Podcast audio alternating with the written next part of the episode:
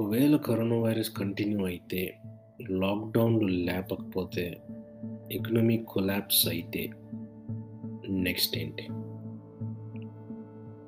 జనాలందరినీ area వైజ్గా divide చేసి ప్రతి ఏరియాకి ఒక బడ్జెట్ వేసి ఆ బడ్జెట్లో కామన్ అవసరాలని క్రియేట్ చేసి ఈ అవసరానికి అయితే ఇంత అని డిసైడ్ చేసి డిస్ట్రిబ్యూట్ చేస్తాం స్టార్ట్ చేస్తే నెక్స్ట్ ఏంటి? అవసరాలు ఆల్రెడీ డిసైడ్ అయినాయి కాబట్టి వేరే ఏం చాయిస్ లేక ఆ అవసరాలకు తగ్గట్టు జనాల వాళ్ళ అవసరాలను మార్చుకుంటూ వెళ్తే నెక్స్ట్ ఏంటి?